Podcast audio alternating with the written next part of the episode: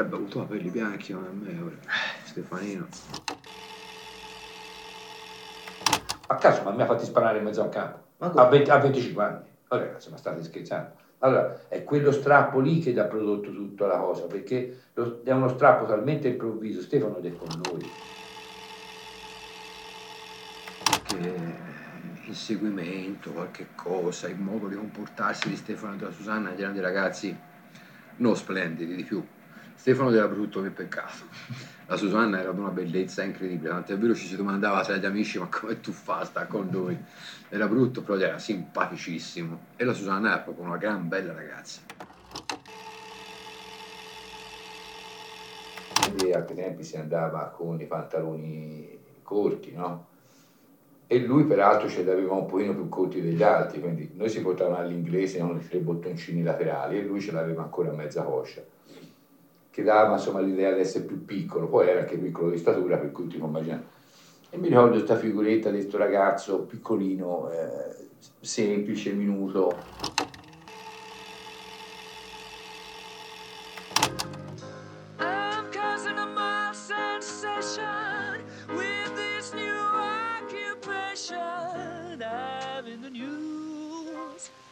Just getting used to my new exposure. Coming to my enclosure. Certi passaggi nella vita accadono, che ci piaccia o meno. Ci sono momenti che non li decidi mica tu. No, non funziona così. Semplicemente devono accadere. Destino.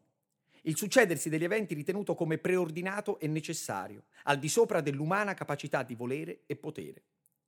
L'unica cosa che rimane a noi uomini è decidere se assecondarlo o contrastarlo. Bene, la storia che raccontiamo oggi parla di un uomo saggio che decise di assecondarlo.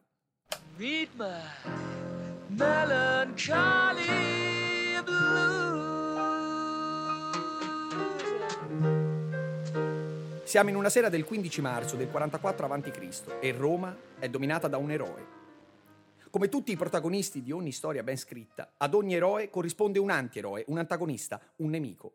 Difatti lui di nemici ne ha una marea, anche perché in poco tempo questo si è preso Roma e ora ci fa quello che vuole. Ed il problema, per i piccoli pedoni, è come buttarlo giù. Le tesi dicono non se l'aspettasse. Sì, certo, sapeva ci fosse un clima avverso a lui, ma non pensava arrivassero a ucciderlo. Il destino, tuttavia, cerca di dare una possibilità di salvezza all'uomo più importante dell'epoca e lo fa nei panni dell'indovino Spurinna, che gli dirà esattamente questo. Tu, da Lady di Marzo, è meglio se te ne guardi.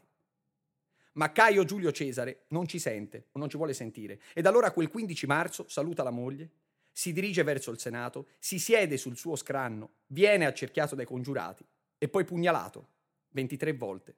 Muore, anche se forse avrebbe potuto non morire. Anche se forse avrebbe potuto sfruttare gli eventi, anche se forse avrebbe potuto scampare al suo destino. Ma anche qui, più del destino, poté il desiderio. E se davvero tu vuoi vivere una vita luminosa e più fragrante? Stefano non è un eroe, non governa Roma, non presiede il Senato, niente di tutto questo. Ha da poco abbandonato gli studi di medicina dopo che il padre se n'era andato, portato via da un male. Vive con la madre Yolanda e per portare dei soldi a casa lavora, come tanti, in una delle molte fabbriche del più grande distretto tessile italiano, che è anche la città dove vive, Prato, a pochi chilometri da Firenze. Tutti i giovedì sera gioca a calcio con gli amici in una squadra dilettantistica, che prende nome da una più famosa scozzese, i Rangers, e si dà ancora al caso che quel 22 ottobre 1981, data che sarà della sua morte, è esattamente un giovedì. Tuttavia, quel maledetto giovedì, Stefano non ha indosso una maglietta, ma golf e camicia. Ai piedi non porta scarpette chiodate, ma scomodi camperos. E non è neanche a correre su quel prato senza erba, come ogni giovedì, ma a casa, alla Querce, via Mugellese, a cena con la mamma e la sua bellissima ragazza Susanna. Ebbene sì, per una volta ha preferito la ragazza al calcio, nonostante quello saltato fosse un allenamento importante perché più lungo del solito. Difatti quel giovedì è come un sabato. Il giorno dopo è stato indetto uno sciopero nazionale, quindi ci si potrebbe intrattenere di più sul campo. Quindi si potrebbero provare nuovi schemi, quindi la partitella finale potrebbe durare un po' di più. Sì, il resto dei compagni potrà farlo, lui no, lui non è là. Non è stato facile comunicarlo agli amici la sera prima mentre guardavano una disastrosa partita di Coppa Campioni dove la vecchia signora perderà 3-1 contro l'Anderlecht. Ovviamente le battute si sono sprecate, ma era tutta la settimana che vedeva solo loro. Anche l'indomani mattina si sarebbero visti per andare a salutare un loro amico che se ne partiva per il servizio militare e poi si sarebbero visti la domenica per la partita coi Rangers. Non c'è niente di male a voler stare un po' con Susanna, visto che normalmente vederla non è nemmeno facile. Lei sta a Firenze, sa Jacopino, lui a Prato, quindi gli incontri vanno organizzati bene, coincidendo con i suoi orari di lavoro.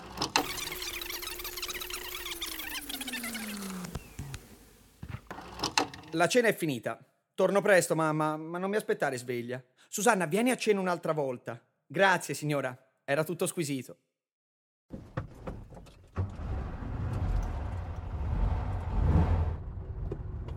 Salgono sulla Volkswagen Golf di colore nero e partono per far ritorno a casa di lei. Decidono di non fare la strada principale, ma di tagliare per la zona collinare di Travalle per andare a infilarsi in Via dei Prati. Stradina sterrata che finisce poco lontana da un casolare. Insomma, una di quelle piazzole dove le coppiette erano solite appartarsi. Stefano sfida così la sorte, che un'occasione gliel'aveva pure data di non trovarsi là, ma stare sul suo campo da gioco, invece no, è proprio là. Eppure Susanna l'ha sfidata. Sì, perché anche lei aveva avuto presagi che appartarsi non era decisamente la scelta migliore e dalle amiche l'aveva detto che un po' di paura ce l'aveva. Solo qualche mese prima, a Mosciano di Scandicci, 2 fidanzati di nome Giovanni e Carmela, erano stati uccisi e si era scoperto che l'omicidio era collegato a uno avvenuto 7 anni prima, nel Mugello, a Rabatta. Sui giornali aveva letto che uno in galera già c'era, guidava le ambulanze, viveva a Montelupo, faceva il guardone. Però tutto diceva che appartarsi di notte, in una stradina buia, nel nulla, in quel periodo, era un completo schiaffo alla sorte. Ma dopo tutto, chi l'aveva mai sentita una cosa così? Un maniaco seriale che se ne gira di notte a ammazzare i ragazzi è roba da film, roba non da Italia. E poi vuoi che fra tutti capiti proprio a loro, che si appartano giusto per poco. E così anche lei sta lì, a spogliarsi nella Volkswagen di Stefano, in una notte di ottobre del 1981, e non a casa sua. Più del destino poté il desiderio.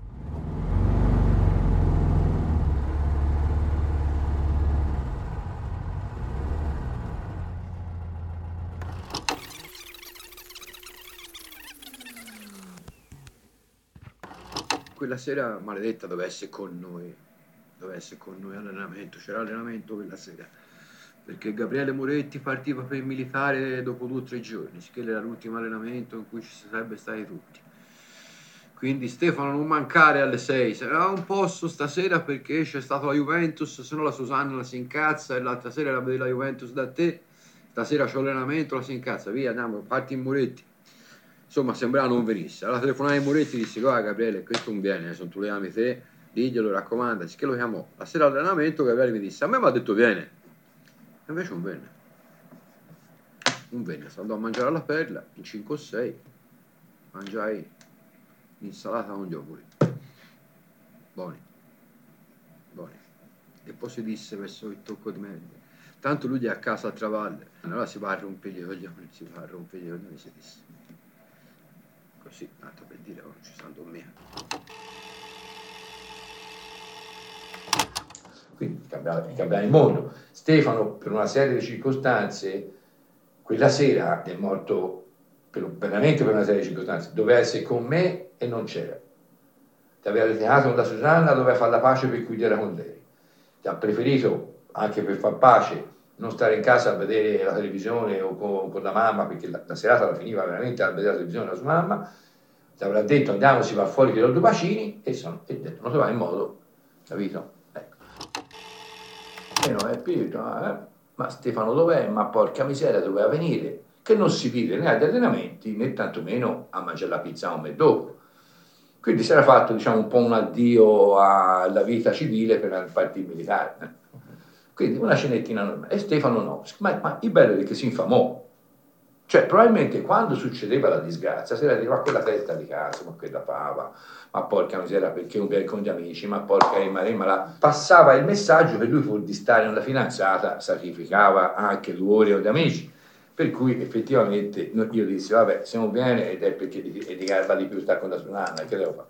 Comunque, mentre si faceva tutte queste congetture, lui veniva massacrato insieme alla Susanna a Travalle. Un contadino entra in caserma.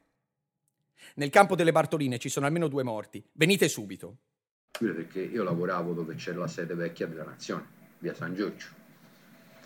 Quindi Stefano, Gabriele, io, in macchina, si andava tutti lì la sera alle 7, e anche i giornalisti della Nazione conoscevano Stefano e la Susanna. Sicché io la mattina del venerdì, giorno maledetto, era un venerdì mattina, io entro al bar e Riccardo Bini o Piero Gherardeschi, che sono giornalisti della Nazione tuttora, penso siano in pensione ora, parlavano del mostro di Firenze e aveva colpito a Travalle. E mi ricordo fece proprio una battuta a qualcuno, non mi ricordo se è barista. O Travalle qui vicino, Riccardo, insomma, te il mostro, roba del genere, sì. Basta, la cosa finì lì, perché prendi atto che è successo, eccetera, eccetera. Ripeto, pensi mai tocchi a qualcuno a te vicino, no? E vuol lavorare. Torna a casa all'1:30, a quei tempi stavo dai miei suoceri, che avevo sposato da pochissimo, la Betty aveva avuto la Tommaso da poco. Fino poi la mattina, alle 8:30 cominciò il telefono Gabriele e mi disse, ma Stefana Susanna, dice, la sentite te?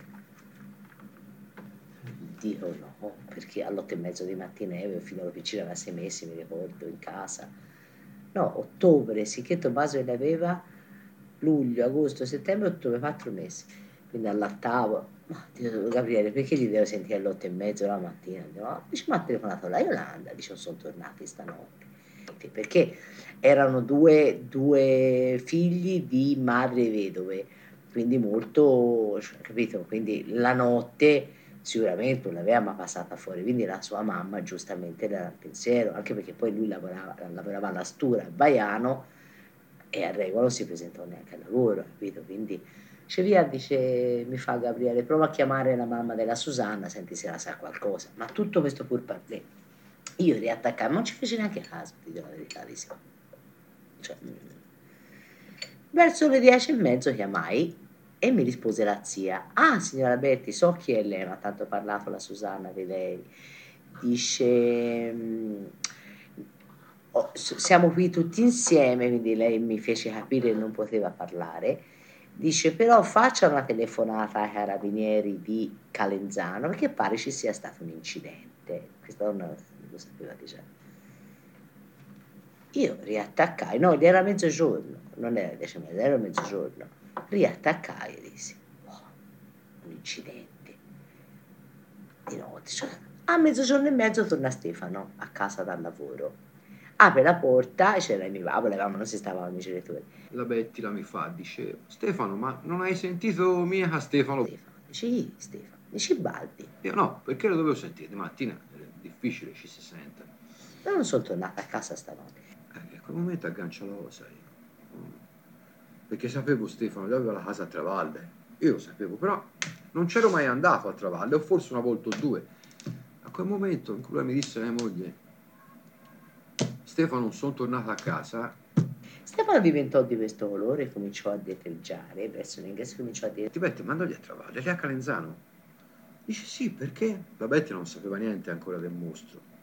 E io, niente, mi mise a sedere, ero giovane, Dio mio no. E partì verso l'ascensore, mi babbo dietro. Dice, Stefano, che succede? Il mostro ha colpito a Travalle. Che la mia moglie dice, no, non è possibile, ma che tu dici? Allora, di corsa io tornai lì alla Nazione, ero venuto a macchina io e Mario, il mio socio. Appena arrivai lì sotto l'ufficio mio, che c'era già un punto di gente fuori, perché gli erano già andati in casa mia a prendere la fotografia. Io vidi Riccardo Bini o Piero Gherardeschi, non mi ricordo, e feci, Piero! E lui, loro mi fecero da lontano. Dice, sì, è lui. Madonna mia, ecco come fece a saperlo. Vedendo Stefano stravolto, cominciarono a fargli così coi capo, anche per me babbo, un uomo di 65 anni, sdraiato in terra, ai bar, dice fu una scena pazzesca. Ai San Michele, Passa un bicchiere, tutti lì, dai, comincia a arrivare, ci si sente per telefono, no, ci si trova tutti lì, verso le 10-11 tutti lì. E più o meno mi ricordo c'era Stefano Confiantini, Paolo Confiantini, io, mi pare ci fosse Daniele Sanesi, c'era il Casarini e un sacco di ragazzi che c'era, non so se c'era la Betti, non mi ricordo. Insomma, mentre siamo lì tutti preoccupati a sapere quando sono, che viene una notizia che avrebbero ritrovati a Travalle. Che la prima notizia che si ebbe da quelle notizie filtrava dalla Nazione, perché poi la gente si conosceva, chi conosceva personalmente chi conosceva personalmente qualcuna. Ora io non so se non ce lo vogliono di subito, francamente, perché sapevano che c'era. Poi venne fuori, mi pare uno dei Confiantini, no, nel bar dopo che aveva preso la notizia, e venne lì, e lì successe tutta a piangere, ma una cosa straziante, proprio una cosa ci colpì, perché poi vedi a quell'età non è come quando tu invecchi, tu diventi anche più, non saprei dirti, ma nell'età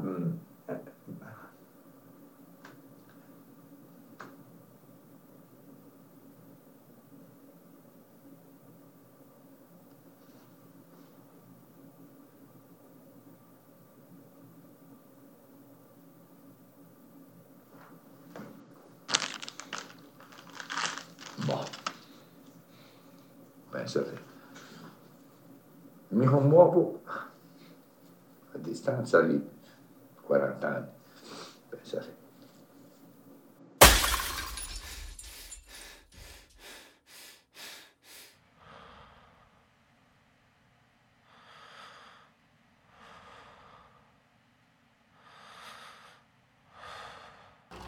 Stefano ha abbassato entrambi i sedili. Si toglie con fatica i jeans e un camperos e decide che un gambale basta e avanza. Lei si sta togliendo i due maglioncini che indossa. Poi un rumore. Dalla parte del sedile del passeggero. Là, oltre quel finestrino appannato che li separa da tutto il mondo fuori. Stefano allunga il collo per vederci meglio, ma non vede niente. Forse solo un'ombra. Una di quelle che assomigliano a una mano, che stringe qualcosa di piccolo e nero che finisce con una piccola canna. Di quelle che assomigliano a una pistola. Il finestrino esplode in una pioggia di cristalli. Da lì solo 8 colpi, poi silenzio. Ancora. Stefano adesso è fuori dalla sua auto, rannicchiato in posizione quasi fetale su un fianco. È stato gettato in un piccolo fossato che costeggia la strada sterrata. È nudo dalla vita in giù. I jeans e le mutande si trovano ancora impigliati allo stivale sinistro. La camicia è imbrattata di sangue e fra queste macchie si intravede la forma di una pistola impugnata da chi lo stava trascinando. Lo stesso che lo ha accoltellato più volte alla schiena quando ormai era già privo di vita. Come Carmela qualche mese prima, anche Susanna è stata allontanata dal suo fidanzato.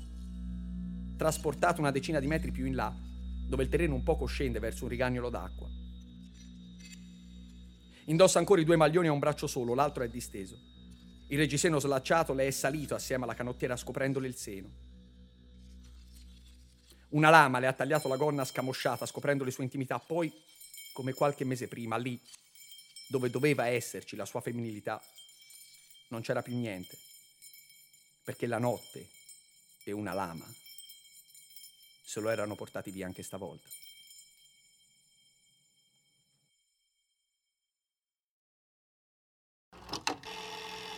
Un'immagine su tutte. Stefano già faceva schifo a giocare al calcio, faceva schifo, però era velocissimo. E io mi immagino sempre la sera in cui gli hanno spaccati questa immagine. Ha spaccato il finestrino. Stefano è riuscito a scendere perché ha colpito con il pugnale lontano dalla macchina, una quindicina, secondo me gli è riuscita a scappare. Questo gli ha sparato. Ecco, io l'immagine di quando Stefano è lì in quella viuzzina, e poi sta viuzzina l'ho vista e vi assicuro che lei non buia, non so ora se ci hanno messo anche l'anfiona, ma buia all'era a quei tempi. Quando erano rotti i finestrini, che gli ha fatto Stefano? Che possa aver provato lui e lei? Cosa fa in quei momenti? Se tu ti rendi conto tu stai per morire, se tu ti rendi conto puoi essere un mostro, se tu pensi a un piccione tra picchiano e finestrino.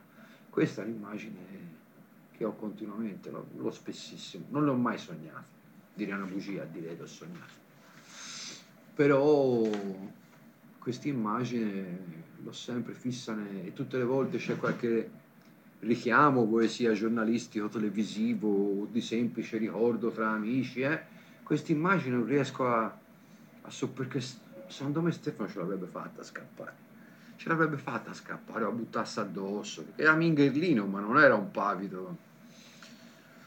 Il maresciallo dei carabinieri di Calenzano, vedendo la scena e la mutilazione della ragazza, ricollega al tutto il delitto di pochi mesi prima, a Scandicci, e a questo punto una cosa è chiara e diviene certa dopo l'analisi sui proiettili, perché la pistola che ha sparato quella notte di ottobre, uccidendo Stefano e Susanna, è la stessa che 4 mesi prima aveva ucciso Carmela e Giovanni, e qualche anno prima Stefani e Pasquale, e allora lo Spalletti, che se ne stava cautelarmente dietro le sbarre, non poteva essere l'assassino, tanto che il giorno dopo uscirà dal carcere delle Murate e non ci metterà più piede. Straziati dal mostro assassino altri 2 giovani di Calenzano. Chi è l'assassino? Il mostro accanito in un macabro rito. Così titolano l'indomani i giornali. Quello che nella dissacrante ironia toscana era prima stato chiamato Cicci di Scandicci o Lello il mostro del Mugello, adesso è diventato il mostro di Firenze. Perché adesso è chiaro, lampante, senza discussione, che attorno al comune di Firenze, fra le sue dolci colline, c'è un assassino seriale, che uccide le coppie appartate in macchina. Non ha confini, non ha regione, non ha volto e non ha pietà. Le indagini sono in un vicolo cieco. Vengono ascoltati tutti per trovare una pista, dai guardoni ai sensitivi. Uno di quest'ultimi dirà, religioso, barba, baffi, il mostro potrebbe chiamarsi Loris. Ormai si brancola totalmente nel buio. Parte la caccia alle streghe. Migliaia di segnalazioni giungono alla stazione dei carabinieri. Nei paesi ogni giorno c'è un mostro diverso, ma il mostro è solo uno. E tornerà a farsi sentire il 19 giugno 1982. Montespertoli, Baccaiano, Firenze, Via Virginio Nuova. Ora c'è il problema, sono passati 40 anni. A volte mi capita di pensare alla vita che poteva aver fatto, perché io, tanta gente, 40 anni è una vita, 40 anni è una vita. E lì uno dice... Quello ti lasciava perplesso, dici ma come? Una cosa del genere a 25 anni, 26, quando uno c'ha tutta la vita davanti, senza motivo, senza cosa. E lì tu lo sentivi come qualcosa, come dire, come una... tendevi a fondere il tuo futuro con quello, col futuro che poteva avere Stefano e la Susanna, va bene? E vedevi, dice, la fine di un futuro. Ora, psicologicamente tu pensi, non è più un futuro, diventa un passato, pensi cosa avrebbero potuto fare in questi 40 anni, perché sai, in 40 anni sono successe tante cose belle a tanta gente, sono successe tante cose brutte della gente. All'epoca lo sentivi di più perché il futuro era sempre, il futuro lo vedi sempre una cosa più bella. Uno stare insieme è diverso, poi a quell'età tu provi dei rapporti anche nell'amicizia, non sono quelli che tu hai a 60 anni o a 40, quelle amicizie lì sono quelle che tu ti ricordi tutta la vita. Ma se non fosse morto Stefano e fosse andato a vivere a Londra e tornasse dopo 20 anni o dopo 30, sarebbe il bar che giocava a flipper nel bar di via San Giorgio, perché il tempo si ferma.